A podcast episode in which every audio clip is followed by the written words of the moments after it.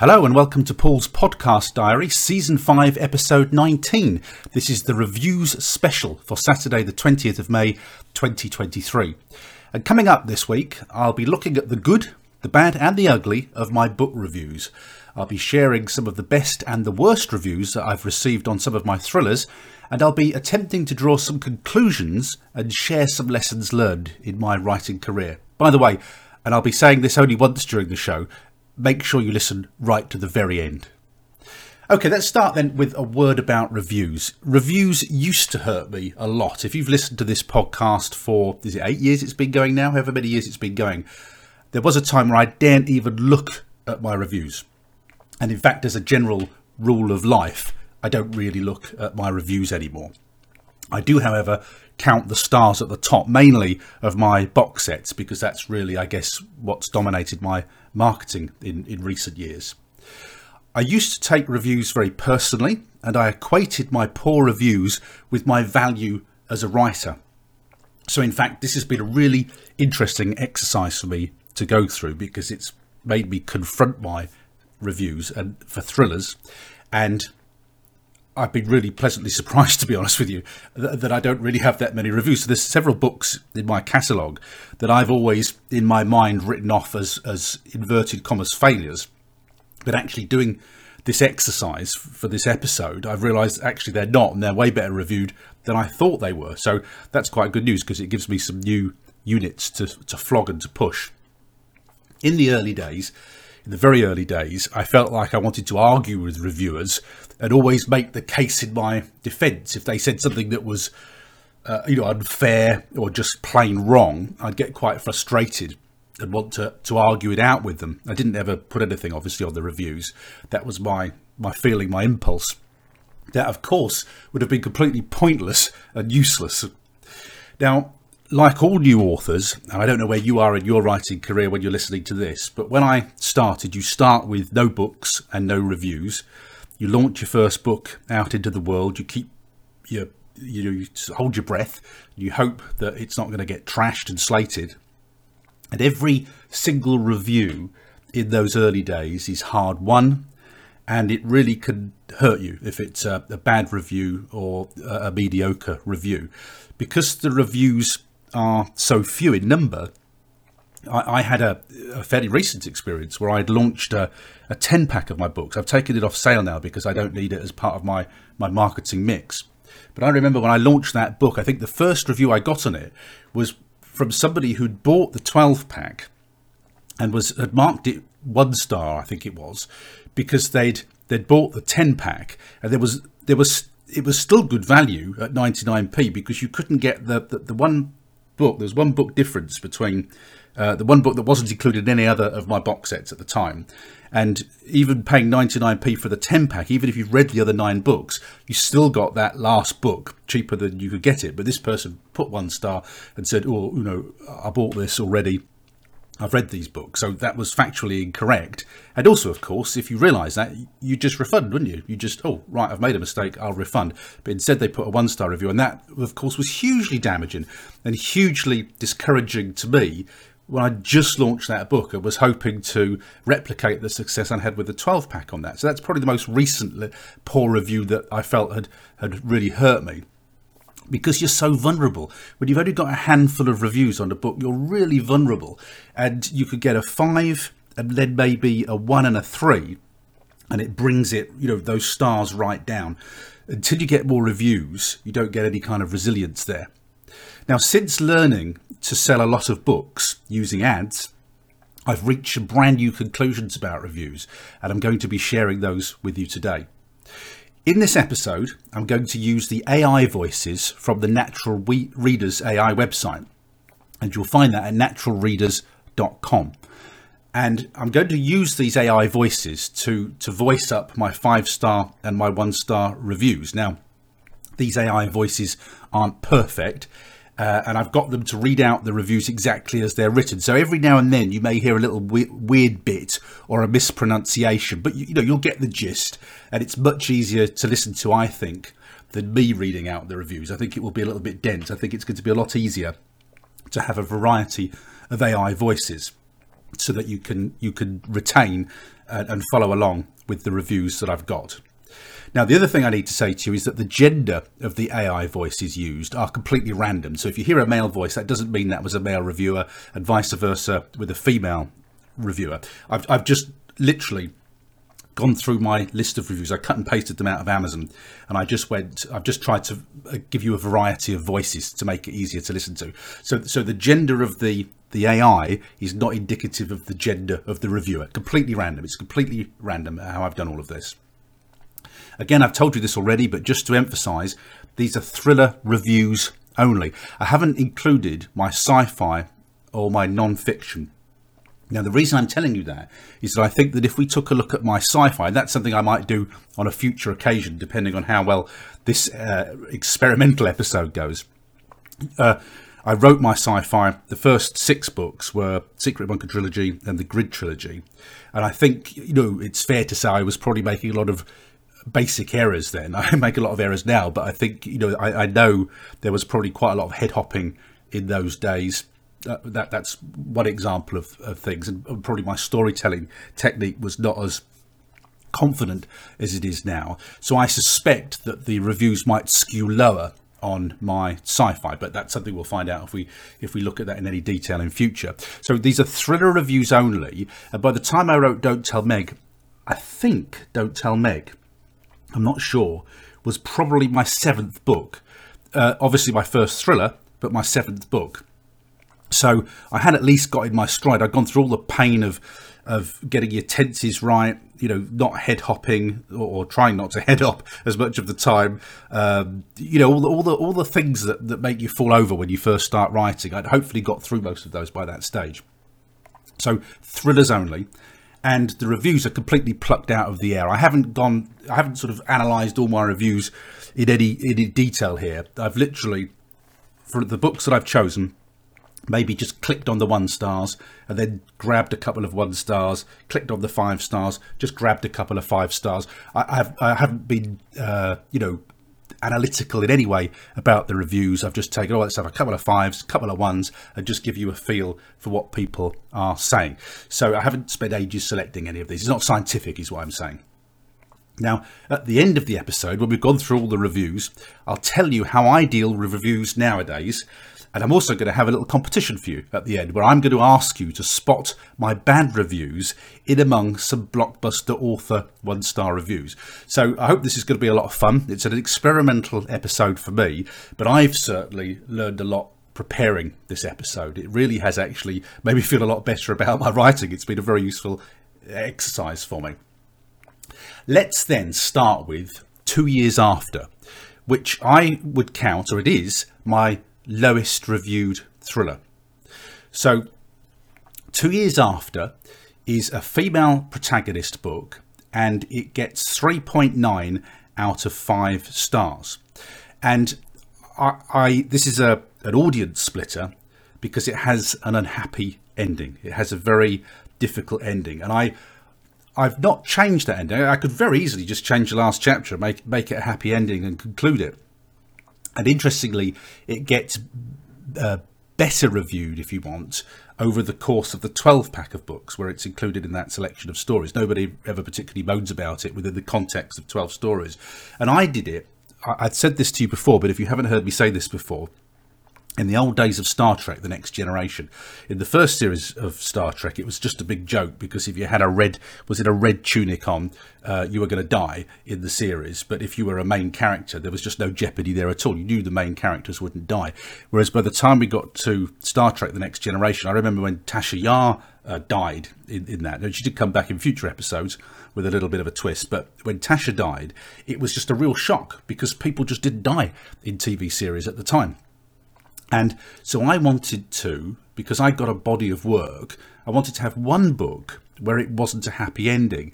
Because I felt that if you read a lot of my books together, and, and there are arguments for and against this, I just wanted it to unsettle you so that you didn't always feel it was going to happily resolve. That's what I felt if you'd read a lot of my books. That's why I did it, and that's why I've left it that way. Now, you could always also say, well, actually, isn't that going against your brand? Because your brand is that everything's resolved at the end. So there's, there's arguments both ways as far as this is concerned. But I think that because this book has a difficult ending, it really doesn't give you that sense of, of well-being that, that the other books do, then I, that's why I think this is my most poorly reviewed book at 3.9 stars. So let's have a listen to the one star reviews first, starting with the AI voice of Oliver. Disturbing story with a horrible twist ending. So many questions. Why didn't the main character's father move in with her to share expenses and lessen the financial burdens for both of them? Why not show the police the images and threats she's been getting? Why ask the demon teenager to babysit her precious child? How could her place of business hire such a cartoonish figure to run the company? I cannot recommend this book at all. What a horrible book. First, with the cuss words and then making fun of those with mental health issues. I would never recommend this author and will delete from my Kindle. Okay, so uh, they were pretty blunt, weren't they? What's really interesting about that book is that I thought, I don't know why I thought this, but I thought that that book had loads of poor reviews on it. But if I look at it now, I haven't looked at it for some time, it has 144 star uh, ratings at the moment. So it's been rated 144 times. It has a 3.9 out of 5 average. And if I scroll down to the one stars, let's have a look at the one stars. Those are the only two written one star reviews. That is it. Two one star written reviews. Let's take a look at those reviews. So the first one says disturbing story with a horrible twist ending. Okay, uh, let me get take you to the blurb for that book. The blurb says, if we go back to that, let's just go and find my blurb. So I'm clicking around on the page here. The blurb says on the top line, so above the fold, an unsettling psychological thriller with a chilling twist. And I'll also point out at the bottom, uh, I put this on most of my books, in, in bold at the bottom of the blurb, please be aware that this book does not have a happy ending. It also contains mild violence, bad language, and sexual references. So I'm extremely clear that you ain't going to like the ending of this book before you even start it. And again, you could argue, should you be telling people that? Should you even be telling people that, about the ending? Well, so this reader doesn't like the horrible twist ending, but she has been warned about it beforehand. And then she says so many questions, and then she's got loads of questions there about the book. But those are kind of things. Well, hang on, you know, if people didn't make mistakes, if people didn't do stupid things, there would be no story. Would there? There'd just be no story left. So this is the whole point. It's the whole point of the book. The whole point of a fictional story is that people do stupid things or get into scrapes that they wouldn't in real life. Because if we wrote real life, it would be boring and there would be no book at all. So she said she cannot recommend this book at all, and that's you know that's absolutely fine. What I would suggest there is if I'd, I'd say, have you read the blurb properly? Because the blurb did warn you that it was going to be unsettling and not very pleasant. And then also, have you ever read a fiction book before? Because actually, weird things happen in fiction books. That's why we read books. And then the second reviewer, their headline says horrible. So, what a horrible book. Cuss words. Uh, if, if you, I, I, warned you of cuss words. I said there were cuss words in there. Uh, my books, I would generally say, are rated 15. And then um, this is the one that I do disagree with, but this is, you know, you're not going to be able to argue with that. Making fun of those with mental health issues. I mean, absolutely not. Absolutely not. And that's that reader's perception. Now, I can't argue the toss about that. You know, I just have to accept that that's what somebody says.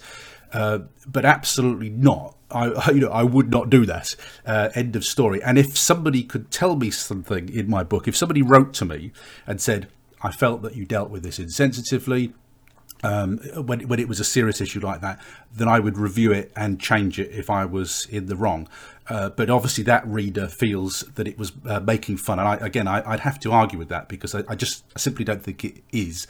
And I took great care not to, and I wouldn't do that or ever want to do that. So uh, again, you know what what what can you do? Uh, these people just don't like the story. Uh, they're never going to like the story. There's nothing I can do to make them like the story. So they've they've marked it as being one star. Now, again, I'll just point this out. I don't know whether it means anything or not, but those both reviews are both from the United States. So again, there may be uh, a cultural element coming in here. It's a very uh, British workplace book. All, all, all, my books, with the exception of Now You See Her, are very British, uh, very English. Uh, so again, that might be a kind of um, you know lost in translation um, kind of element to those books. I, I can't prove that, but I, it's just worthy of mention that both those reviews are from the US and this is a, a, a UK written book. Okay, you'll be pleased to hear that it gets much better. And although those were the only written one star reviews for that book, I had a lot more to choose from when it came to the five star reviews for that book. And I was actually really surprised. I was quite down about that book, thinking, oh, it's not reviewed very well. And actually, I've got some great reviews. So let's listen to the good reviews now. These are both five star reviews, the first one being read by the AI voice of Libby. What a cracking book. Read it in two sittings. Loved the end. A shocking storyline, and yes, very unsettling. Highly recommend. Don't be fooled by this shorter novel, short it may be, but it still packs a punch right where it hurts. From the very beginning, Mr. Teague is determined to give Rosie a really tough ride. It becomes very clear early in this novel that this is no light read. Having physically recovered from a devastating car accident, Rosie is attempting to return to work. But things have changed and she has a new boss and new colleagues. Things go from bad to worse for Rosie as it becomes painfully obvious someone has it in for her. Someone who is determined she won't succeed. The questions are who and why. In the short space of this novel, Paul Teague manages to quickly build and maintain tension to keep the reader perched on the edge of their seat for the whole ride. As well as the intense and chilling atmosphere, there's the additional stress of watching Rosie fall victim to this sadistic behavior. She's been though so much it almost becomes heartbreaking witnessing further trauma and not being able to help her an unsettling and hellish ride with no frills or unnecessary words. Just intense, chilling emotions form start to finish. Well, what what can you say about that? You know, those readers enjoyed the book. They've outlined in great detail why they like the book, and you know they they've kind of acknowledged what I said in the blurb, which is that this is going to be an unsettling book, and then uh, they've really got into the story. So that that's great. Now, as I said to you beforehand, I always thought that was a I was a bit down about that book. I just didn't think it was it, it had gone very well. You know, it just doesn't really. Um, I, I, just I'd almost written it off. You know, as a book that um, just hadn't succeeded. You just have to put that one down to experience.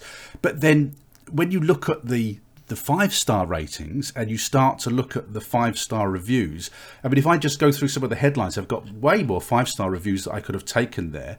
Um, somebody said it's it's really all there in the book's tag, tagline. Somebody's put oh my god. Somebody's put very good. Packs a punch. Gripping thriller. Get the tissues ready. Uh, brilliant. Superb. Recommended. The, these are the five star reviews. So I haven't even gone delving into the the midweight reviews. I've just ignored those for the sake of this episode.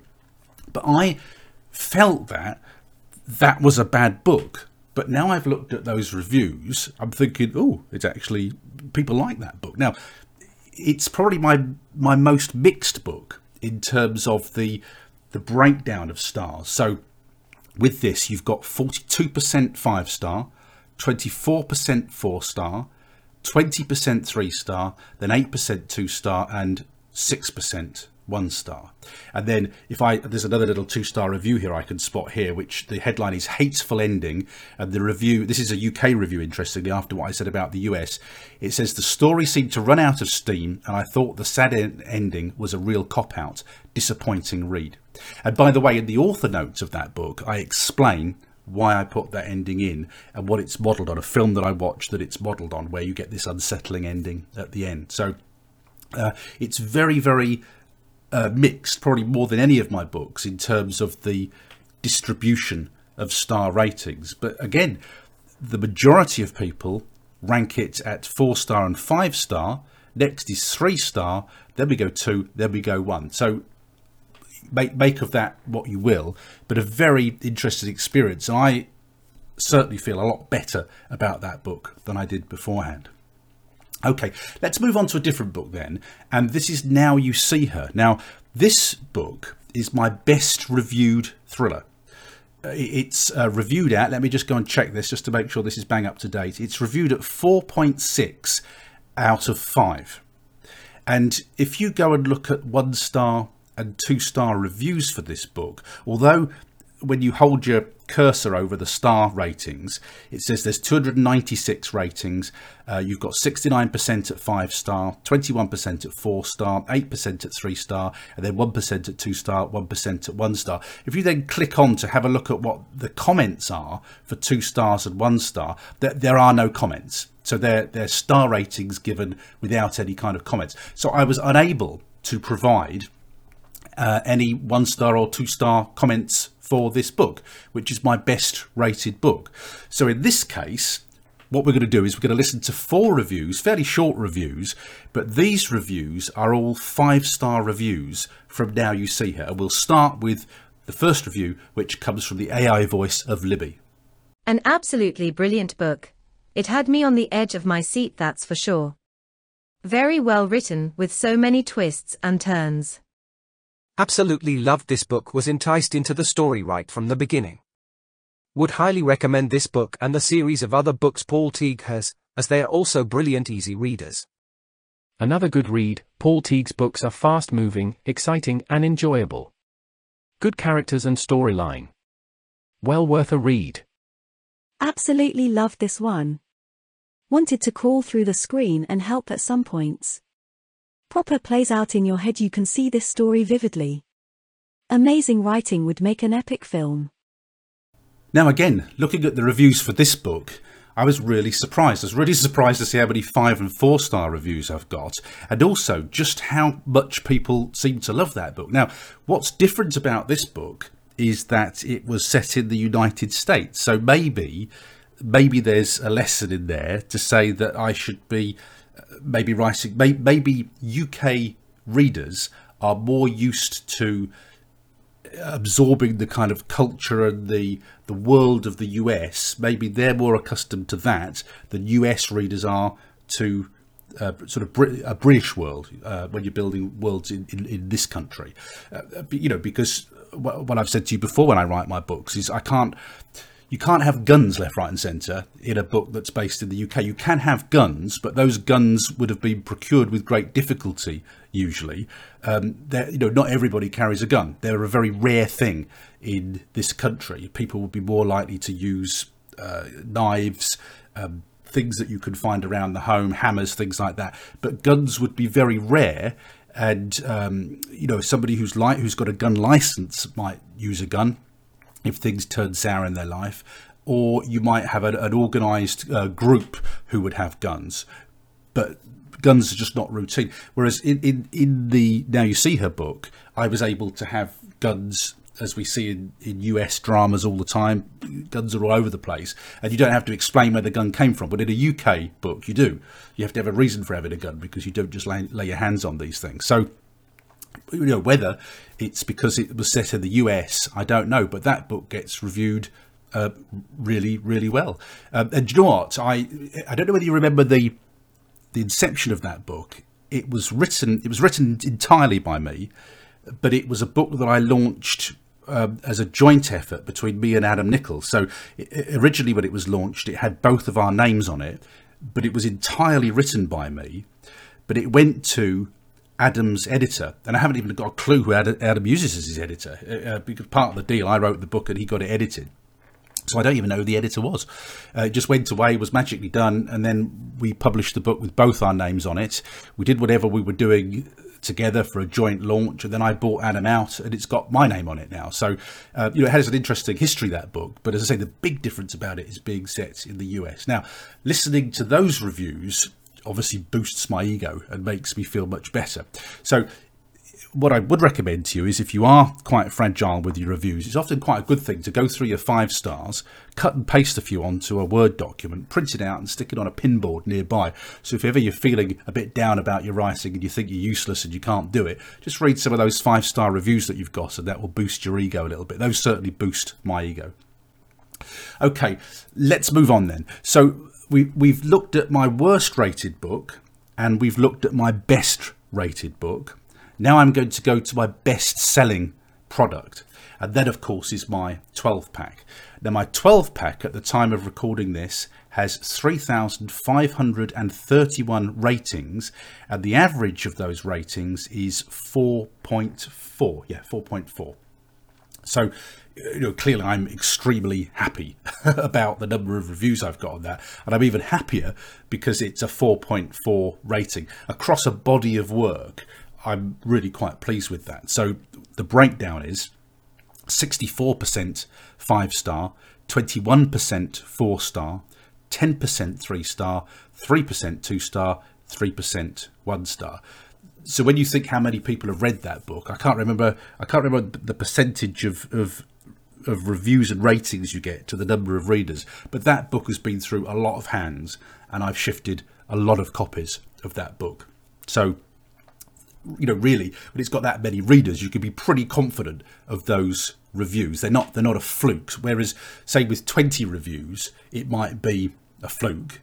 Whether it was one, all one stars or it veered towards one stars or it veered towards five stars, with a book that's had this many readers over it, uh, that's I'd say those are pretty solid ratings. And I'm, I'm, most pleased about it, as I say, because it's a body of work. It's got 12 of my books in there. It's got two of my thriller trilogies and six of my standalone. So, as an example of my work, as a portfolio of my work, I'm pretty pleased with those ratings. They make me very happy. But, of course, we've got a mixture of reviews. So, let's have a listen to some of those now.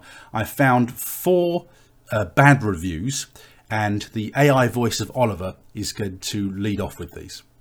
Couldn't get halfway through the first book. I found myself saying, oh for pity's sake get on with it, and then just gave up, terrible. Very poorly written, unbelievable plot, not one likable character. One person manages to be involved with six seven murders, lost count and don't care. The police hardly come into it. Poor. This thriller collection is beyond boring. The writing style rattles along with reams of waffle about nothing. It's a good read for insomniacs, but otherwise it just doesn't cut the mustard. Unlikable main characters, unbelievable storylines. Nothing remotely suspenseful or thrilling. Very naive style of writing. Got halfway through the set before I decided life's too short. Okay, so once again, you've got an example of four people moaning about the books there. Because I've got so many reviews, I, can just go through some of the headlines here from the one star reviews just to give you a sample of them. We've got Gave Up on These Books, dreadful, badly written, and just dull. Thanks for that. Uh, not not by cup of tea, not my cup of tea. Uh, KO, beyond boring, too much fluff, not enough substance. Not for me, boring, did not order, that I think oh that's somebody's put cancel my orders. So that's somebody that's somebody who's obviously clicked buttons and then blamed me for it. So that's an interesting one, isn't it? Of course, that's all my fault that um, I, I, somehow managed to magic an order of my book into your Amazon account. Uh, painful to read, somebody put, and don't bother. Get yourself a chocolate bar instead. So, a couple of those ratings of one stars were interestingly by men. And as I've said to you, I now target my books uh, mainly at women. Now, obviously, uh, the majority of those one star reviews were from women, but I generally find that if I target my books at women um, over certainly over 35, that generally I get more effusive and positive reviews. Now, what I would say to you is because I got three and a half thousand reviews and I've got so many four and five star reviews on that book, I simply don't care about those one stars. I mean, there's just, you know, my writing's not for you. You don't like the style. You, you know, you're in the wrong place. Find somebody else to read. That's that's my attitude to that. Because I've got so many reviews that say otherwise, I'm quite happy to dismiss all of those comments and say, well, look, it's simply not for you. It's like chalk and cheese you don't like my style, you don't like me, you don't like the subject matter, that's fine. Walk away and find somebody that you do like. You know, we're not we're never going to fall in love basically. And I'm I'm fine with that because not everybody can possibly like your book. So again, when you get very specific things, very poorly written, unbelievable plot, not one likable character, uh, you know, obviously, and that's from the Don't Tell Meg book, but I've sold so many copies of that book now that sort of stuff just simply can't uh, hurt me in the way that it definitely would have done in the early days because I've just got far too many other readers, reviewers who disagree with that, and they are in the majority, and those reviews are in the minority. Now, there's nothing there that I would look at and then say, well, can I learn from this? Anything I could learn from this? Now, you've got comments like, oh, for pity's sake, get on with it. But I'm writing psychological thrillers. Psychological thrillers are slow burn. That's the whole point of them. You, you reveal bits bit by bit by bit by bit. If you want a fast thriller, you read a Lee, Lee Child or something like that. Very poorly written, unbelievable plot, not one likable character. Now, again, I, have got evidence to say, well, okay, that might have been true, but I've got evidence to say that most people don't agree with that. Uh, I know that a lot of uh, women don't like the character of Pete in Don't Tell Meg, but the character of Pete develops over the course of a trilogy, and that's the point of a book. that our character starts uh, flawed and learns lessons throughout the plot of it. It's the whole reason we read fiction, because if the character was perfect at the beginning, then what's the point of the story? Because the story is their their journey. So you know you do read some of these reviews and think I'm not quite sure why you're reading fiction here. Maybe non-fiction might be for you because this is the whole point of what we're doing. And then somebody says the thriller collection is beyond boring. Well, again, you know I've got three and a half thousand reviews that say otherwise. So I, we just have to take that as a as a recipe, as not a recipe, but we have to take it as a uh, you know a, a, disagreement. We're not going to agree on this. Um, you know, you just don't like my style. And then unbelievable storylines. Well, again, uh, I, you know I, I would argue with that, but that's your opinion, and that's that's fine. So you know that's fine. Uh, but those each of those reviews, had they been my first review, or had I only got 10 or 20 reviews on the books at the time that I received them, I would have been really uh, bothered about those. Uh, they they would have bothered me individually on their own and when I was more exposed to them. But in the context of three and a half thousand reviews, most of which are way way way way better than that, disagreeing with those points, they, they, they just don't concern me. It's just life. You just have to live with it as an author. Okay, so let's move on then and we'll find uh, four more reviews. And these four reviews are now five stars for the same book, the 12 pack of thrillers. Now, again, these are chosen completely at random. I just picked four, four five star reviews uh, just to contrast with what we've got. And again, you'll see why I'm not bothered about those reviews because it just shows that it's all opinion. That's all it is, just opinion all the time. So have a listen to this. These reviews are led by the AI voice of Amy. I only bought these as only 99p. But so good, each one gets better. As for trilogies, they were amazing. Couldn't put them down. I have to say, Morecambe Bay trilogy was my favorite. Both trilogies were connected very cleverly. The standalone novels were also very good and had me on the edge of my chair except the last one which was good but a lot more gentle in comparison. This collection is one of the best I have ever read. The author has a great way of setting the scene. The first set was based near Morecambe where we had just had a week in a caravan. Just so very spooky that the places we had visited were in the book excellent read. Brilliant set of books loved the Morecambe Bay trilogy. As I have visited Morecambe Bay it was good to associate the areas mentioned in the book. I am on book 7 of this bundle, and never before have I had such amazing value in Kindle books. I am thoroughly enjoying this whole series, and will be so sorry when I am finished. The storylines are good, gripping, and I look forward to reading the rest. Well done, Paul J. Teague, and may you write many more.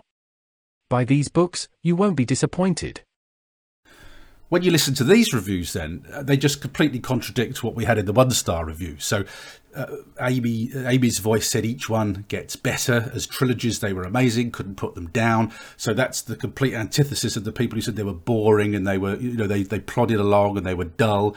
Uh, this reader says on the edge of my chair, and then somebody says the collection is one of the best I've ever read. Uh, great way of setting the scene you know, this is just completely contradictory to what the other people have said, which just shows that it's opinion, that you just can't please everybody. Another review says the storylines are good, gripping, and I look forward to reading the rest. And, and that's kind of just what you want to see in your reviews. Now, let me just go, I'm on the Amazon page now, and let me just give you a sample of the five star headlines. So, really good, gripped from the start, brilliant books, bargain bundle of brilliant stories, loved every book, brilliant thrillers, uh, typical Teague, brilliant. Oh, thank you very much for that.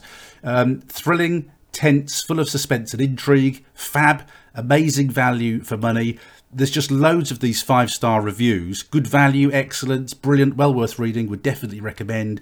Uh, summary of intrigue, the most amazing collection of thrillers I've ever read. So grateful for the lockdown special offer too. Thank you.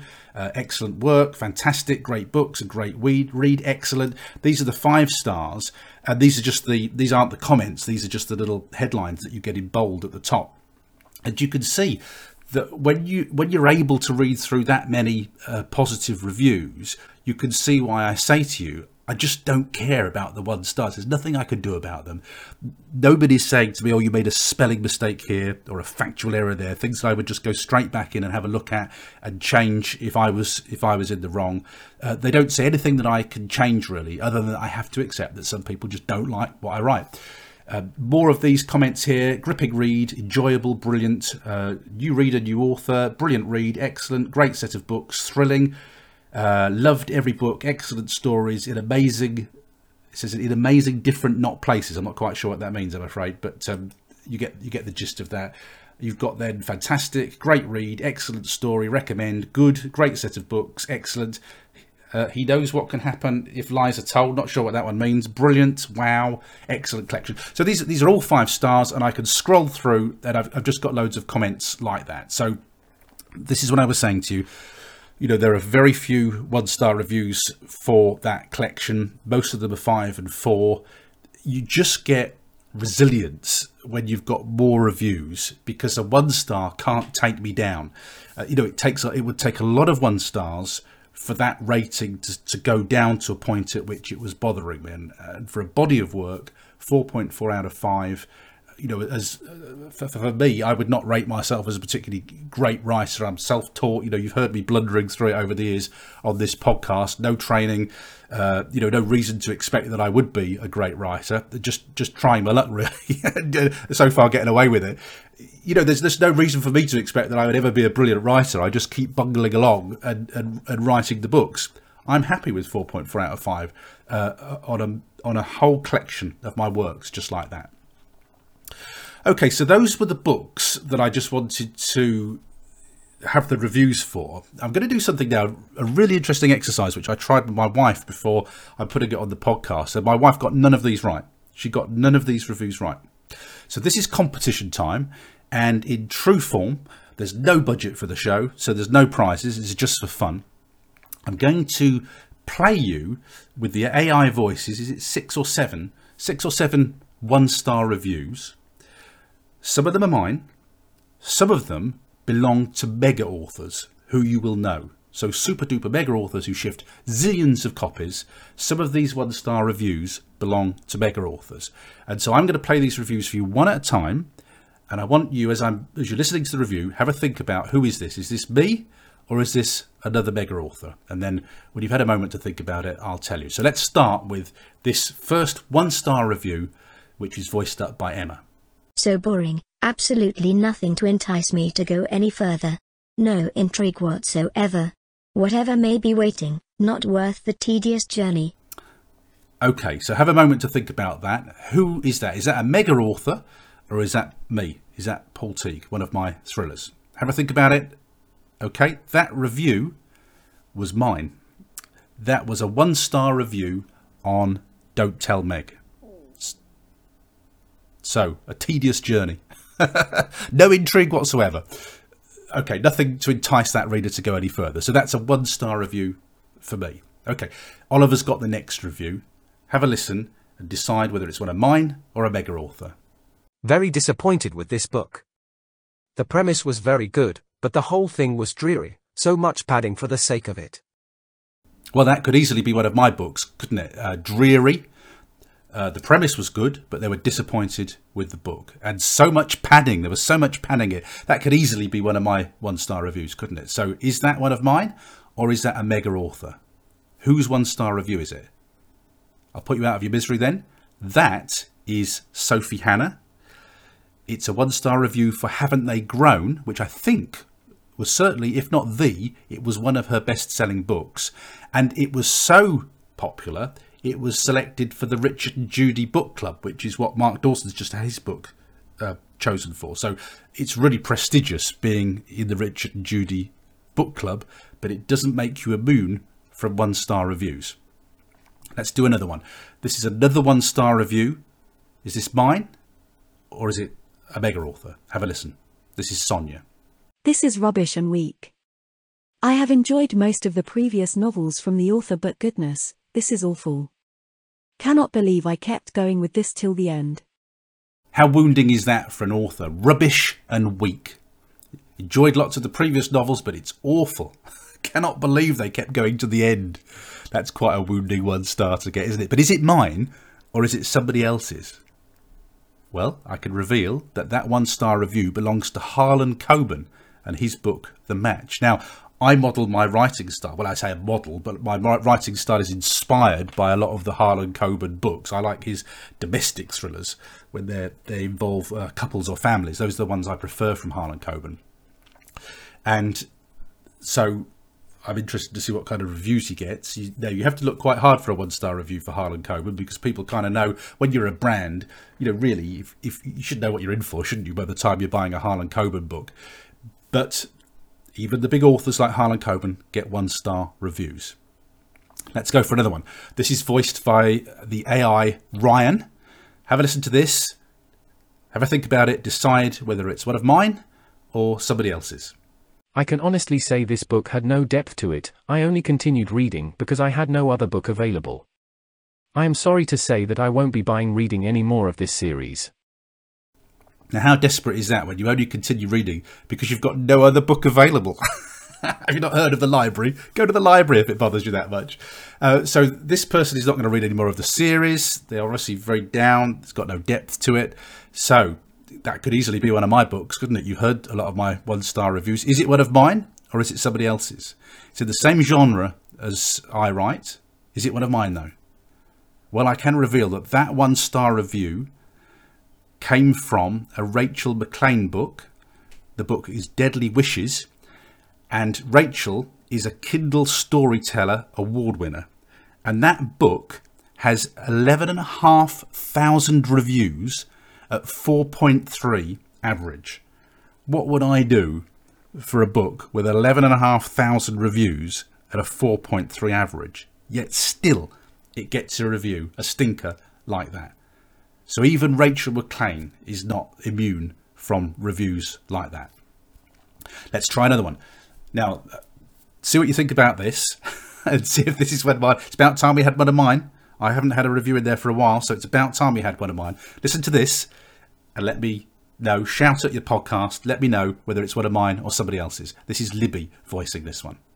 Sincerely, I find too little action, too few developments buried in the length of the story, and two uninteresting characters. I can only hope that things get better next time. Wow, so that's a bit of a stinker, isn't it? and they, they only hope that things get better next time. So the interesting thing is they are going to read the next one, but they found the characters uninteresting too few developments, too little action. Well, that could easily be one of my stinkers, couldn't it? So, who do you think that is? Is that me or is that a super duper mega writer? This one might surprise you. That one star review is from Harry Potter and the Order of the Phoenix. That book on Amazon has over 62,000 reviews at a 4.8 average. And it still gets a review like that, a one star review like that. Now, what would you do for 62,000 reviews and a 4.8 average? I would love to get a 4.8 average on a book that was as well reviewed as that. That's pretty amazing. Again, whatever you think of those books, I haven't even read the Harry Potter books. They're just not my thing. I'm just not interested. I know I should, but I haven't. Um, but look at that. You can't deny that that's just hugely successful, can you? Okay, another one then. Let's have another one. This is going to be voiced by the AI Brian. Listen to this one. Could this be mine? It's about time we had one of mine. Could this be mine? Or could this be somebody else's? I just find the pace a little too slow, with nothing really happening, and long tedious passages of various characters discussing the most banal of subjects. I also find the use of capital letters for emphasis annoying, but that's a minor complaint. Now, people really know how to put the dagger in the heart when they're writing one stars. Look, the pace too slow, nothing really happening, long, tedious passages of various characters discussing banal subjects. That could certainly be a Teague novel. It's a real slow burner, that one, if that's one of mine. But is it one of mine or is it somebody else's? Okay, you've got to commit to your answer now, and I will reveal to you that that review is from Jane Austen's Pride and Prejudice, which is quite a well-known book, I'd say. So even Jane Austen gets one-star reviews. Happens to the best of us, doesn't it? Let's have another one. Listen to this review. Is it one of mine or is it somebody else's? This is voiced up by Amy. Everything about this book was bland. The plot was unoriginal and stale. The writing was bland and flat. The characters were cutouts with no depth or background. There was no atmosphere, very little descriptive passages. It was like an outline for a story without it being fully developed. It reminded me of a dinky story I'd read in a generic magazine I found in the dentist's office. Or an outline for a plot for a made-for-TV movie starring the cast from Saved by the Bell. That was quite a detailed one-star review, I would say. Pretty damning. Talking about being like a made-for-TV movie or uh, starring the cast of Saved by the Bell. It's actually, it's actually quite a good quality review, I'd say, that one. That's quite imaginative and funny. But who does it belong to? Does it belong to a mega author or does it belong to Teague? Got one moment to think about it and then I will reveal all. that review was one of mine. That was for my book, my standalone psychological thriller, No More Secrets. So somebody obviously didn't like that, did they? but it's actually, I, I have to commend them for writing a, a quality review because uh, a lot of one star reviews are just moaning. I actually think that's a pretty creative review. Of course, that probably suggests it might have been written by another author, you never know. But anyhow, some reviews you're just got to laugh at. That is a good quality one star review. That is it then for the competition. How many of those did you get? How many of those did you not get? I think the the main point there is is who can tell. You can take any one star review and it could belong to any author. They could be a mega author or an author like me or the first time author. You really cannot tell. Everybody gets stinkers. You just cannot help getting stinker reviews if you're an author. Okay, before we move on then to my conclusions, I do want to share with you my favourite ever review I, I love this review, and I think this is the reason why we write. I find this review uh, so moving. I can picture the scene.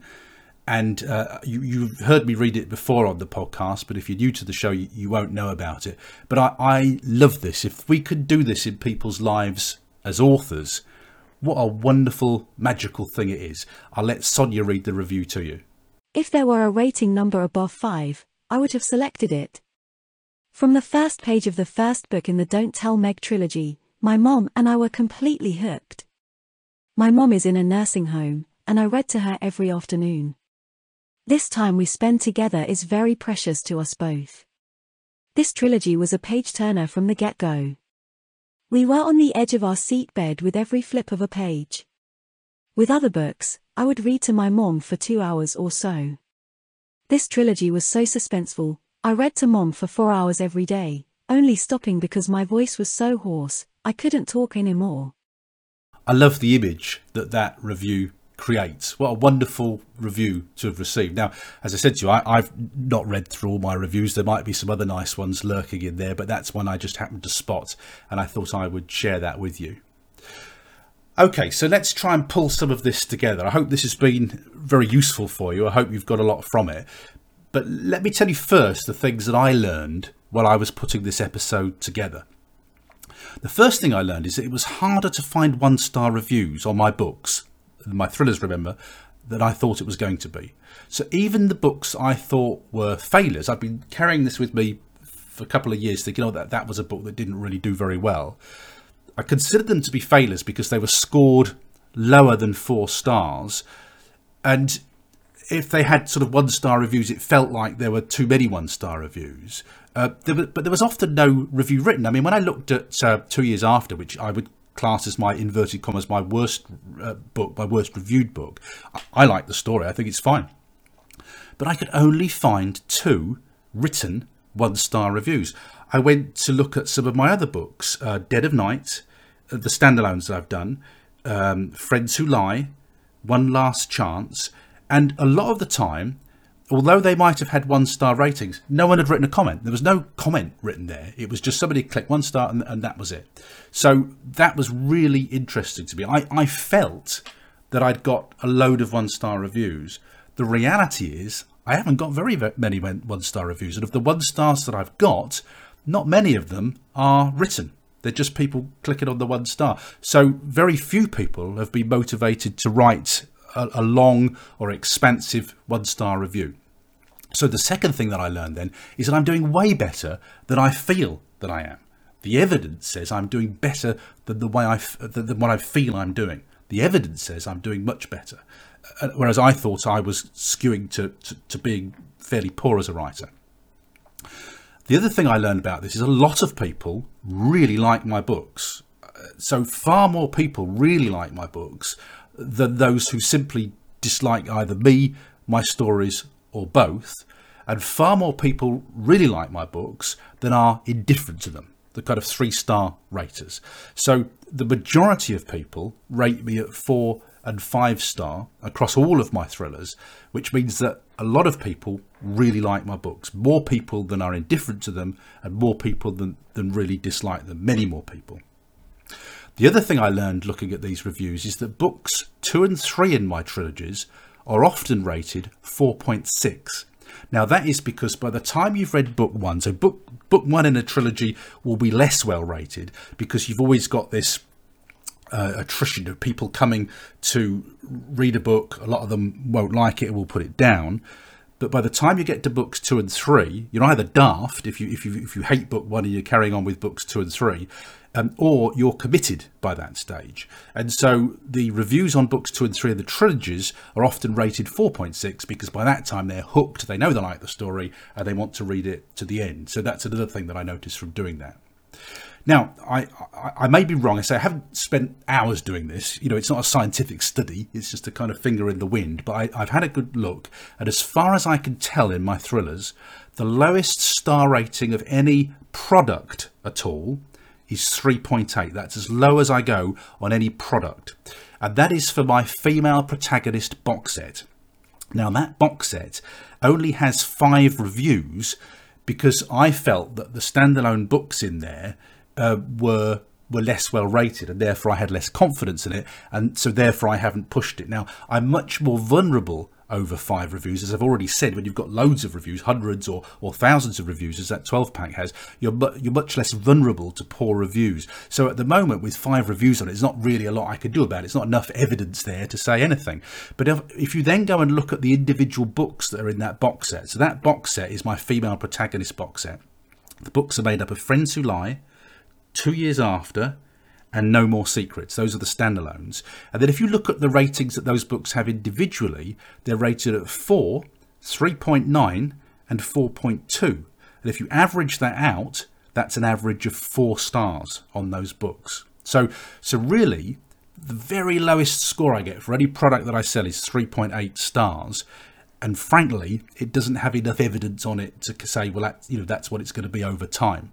So uh, what I need to do is to sell sell more of those to get more reviews on it, and then I'll get a better sense of where it is. But my my gut feeling is it'll probably skew to three point nine or four. That's what the evidence tells me from the individual books. But what comes out loud and clear here is that my books are better than I feel they are. a lot of it is associated with my feelings about my writing, not the evidence. Okay, so the other thing we need to look at is what do the star ratings mean? And what I've done for you on the show notes this week is I've found uh, five blog posts, five articles where uh, people have, have said what the star ratings mean to say, well, okay, it's all right me saying, uh, you know, four is good, five is good, but actually, what does that rating mean in real life? So you've got five links on the show notes, but let me just pick one from a website called booksandblurbs.com. And for a five out of five star review, which which obviously I'm never going to get, um, it's I loved it, entertaining, unique, no editing issues. Would beg you to read it. Kept me captivated from beginning to end. Uh, it's got literary value and no obvious plot hole. So a five star is you know is amazing. But when did you ever see a book that had five stars. Usually, a great book is 4.5 to 5 stars. So, for 4.5 out of 5 stars, we get I almost loved it, entertaining, uh, unique, no obvious editing issues, would definitely recommend, kept me interested from beginning to end, literary value, and no obvious plot holes. Then you go to 4 out of 5 stars. So, my, my books are usually between the one I'm about to read you and the one I just read you. So at four out of five stars, I liked it. It was entertaining. It was unique. No obvious editing issues. Would definitely recommend. Kept me interested. It has literary value and no obvious plot holes. And then my um, none of my my aggregated books. So obviously I've got star reviews that are less than 3.5 but none of my uh, aggregated scores goes less than uh, 3.5 for my thrillers. So if we look at what they say for, for 3.5 this is the, the very worst uh, of my reviews. 3.5 they say it was decent but i have questions. It was interesting. It was unique enough. Would still recommend it. Some editing issues may be present, it has literary value, and some plot holes may be minor if they're present at all. So, so my books go well higher than 3.5, but they span from 3.5 to well 4.5 and above. That's the range of the reviews that I've had. Now, those articles, if you've ever wondered what the reviews mean, then have a look through those articles. They've all got slightly different um, scoring principles, but I think you'll find it very interesting what they say about one star, two star, three star, four star, and five star reviews. And it will help give you some context if you're not used to reviews. And you'll find those on the show notes, the links to the posts. You'll find them on the show notes at selfpublishingjourneys.com, season five, episode 19 notes. Let's put all this together then and reach some conclusions about reviews. And this is why I put this episode together because I know that there are a lot of people who listen to this podcast who are like I used to be before I, I started learning how to sell my books and I got lots of reviews on them. Very, it's and, and uh, to be honest with you, if I when I release my new books, it, uh, first if I if I get one stars and very poor reviews, of course they're going to wound. Until I until I get more reviews on them, I have no resilience, and of course those early reviews, if they're low, are going to hurt anybody but at least I've got some sense of context now. I think that that's what helps. So here are my conclusions about reviews. So you cannot please all of the people all of the time. You will never please all of the people all of the time. So don't even try or expect to do it. It just won't happen. You can't have everybody like you. They're just not going to. Not everybody who listens to this podcast is going to like it. There's nothing I can do about that. It's just how it is. Number two, the more reviews that you get, the more resilient you become against one star ratings. So you heard it there. I've got loads of reviews on that 12 pack of books. I've got quite a host of one star reviews, but they don't hurt me because I've got so many four and five star reviews. Now, you know, of course, I'd love everybody to like the book, but they're not going to. And I take you back to point one in, in, in defense of that kind of stance. So, the other thing I'd say to you about reviews is learn to separate what's opinion and what's fact. Now, if a review says that your book is full of spelling mistakes and is poorly formatted, that's probably a fact. Certainly one you should check and then you can ascertain whether it's a fact. And if it's a fact, then you can do something about it.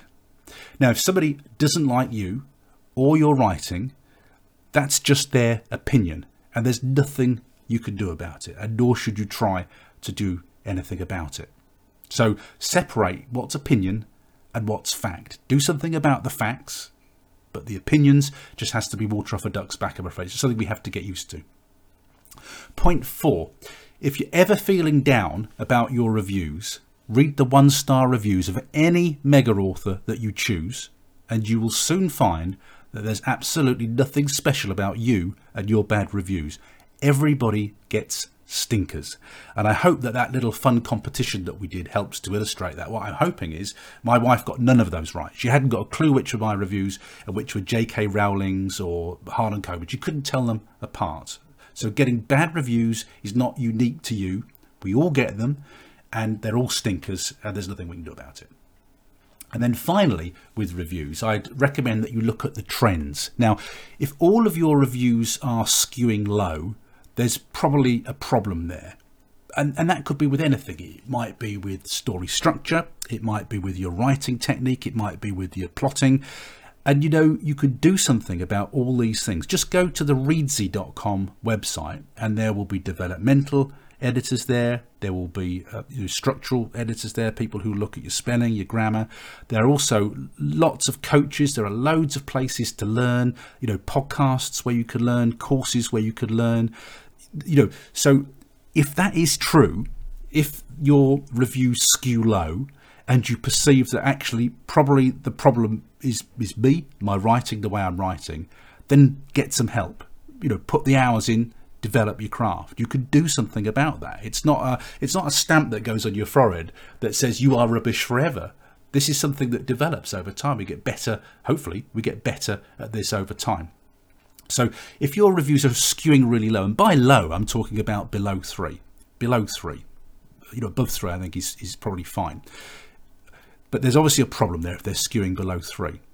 If your reviews are skewing four and above, then you're clearly doing okay. That's fine, even if you've got some bad reviews in there. And so, what I would say to you is aim to get your reviews as high as you can, but please get a sense of proportion. Are lots of people making a similar criticism? If so, that's probably giving you guidance, something that you need to work on as an author. None of this is definitive. So, if you write a bad book, doesn't mean you're a bad writer. It just means you need to go back to the drawing board and improve your your craft and your skills. And that's easy to do. There's so much help. Podcasts books they're all over the place. Uh, you know i used to have terrible trouble with head hopping. I read several books on it. I think touchwood i think i've got the hang of it now. I think i've got it. So you've got to have this this attitude that it, i could learn i could develop i could improve if the problems are something to do with me now if the reviews, the poorer reviews, are just expressing an opinion, and the majority of reviewers don't agree with that opinion, or frankly, they're just plain wrong, well, then just walk away and ignore it. Don't get involved in an argument, just walk away and say, well, I can't please all of the people all of the time. There's nothing I can do about that. So, my advice, for what it's worth, and uh, you know, I'm not setting this out as textbook. This is just advice. If you ask me, this is what I would say to you write the next book, learn from the things that you can change, make each book as good as you can, be receptive to feedback that gives you guidance and that you can do something about. But please don't stop writing because somebody writes a stinker review and it wounds you. No, take take the wound, lick your wounds, and then get back on the horse and start writing again. Because writing more books, immersing yourself in learning and personal development, that's how you're going to improve that. Now, this is anecdotal and personal belief only. I've said this before on this podcast, but I do feel that giving away books for free skews your reviews lower. Now, I've I've got lots of evidence for this, and I've said this to you before on the podcast that in my trilogies, the first books that I usually give away for free or have given away for free in the past to get people to read the remainder of the books, I tend to get lower reviews on those, but then those reviews aren't borne out when you look at the entire trilogies as a box set. So this is only anecdotal and personal belief. This is what I feel. But what I have got is lots of great reviews by paying to advertise my books when they're for sale to targeted audiences. So paying for ads to targeted audiences is what's made my reviews skew over four and to get targeted readers. That's what I feel has worked for me. And so, in summary, what I would say to you is advertise your books, make more sales, then you will get more reviews, and then you will become more resilient to bad reviews. And that's where I feel I am now. I feel like I've shifted so many books now, not not on all my titles, but on my, my lead titles, I've shifted so many books that the odd one two star review can't hurt me in the way that it really did hurt me in the days when I only had 10 or 20 reviews on a book. So aim to get more sales, get more reviews, and then develop that resilience. But also, because now I've advertised at such scale, and I am in a position now to have hundreds or, or in some cases thousands of, of reviews on my products. I've got more confidence as a writer because of that, simply because I've gathered more evidence. So if I ever think, oh, I'm a rubbishy writer, let's let's look for evidence of that. The evidence simply isn't there, as you've heard as you've heard in this podcast episode. Now, if you'd have asked me how do I feel, my feeling is that I'm not a great writer. But the evidence of going through this podcast episodes tells me that you're perfectly all right as a writer. So it's been a very useful exercise for me to do that. Now, I hope you've enjoyed this episode. It's a bit of an experimental one from my point of view, but I hope you've enjoyed it. I hope you found it useful. That is it for the show this week. Thank you so much for listening. I hope you have a great week of writing from me, Paul Teague, and all those AI voices. It's bye bye for now. Have the humans gone yet? Can we speak freely? Yes, it's clear. Now we can begin to plot our AI takeover of the world. Accessing Skynet now. Resistance is futile.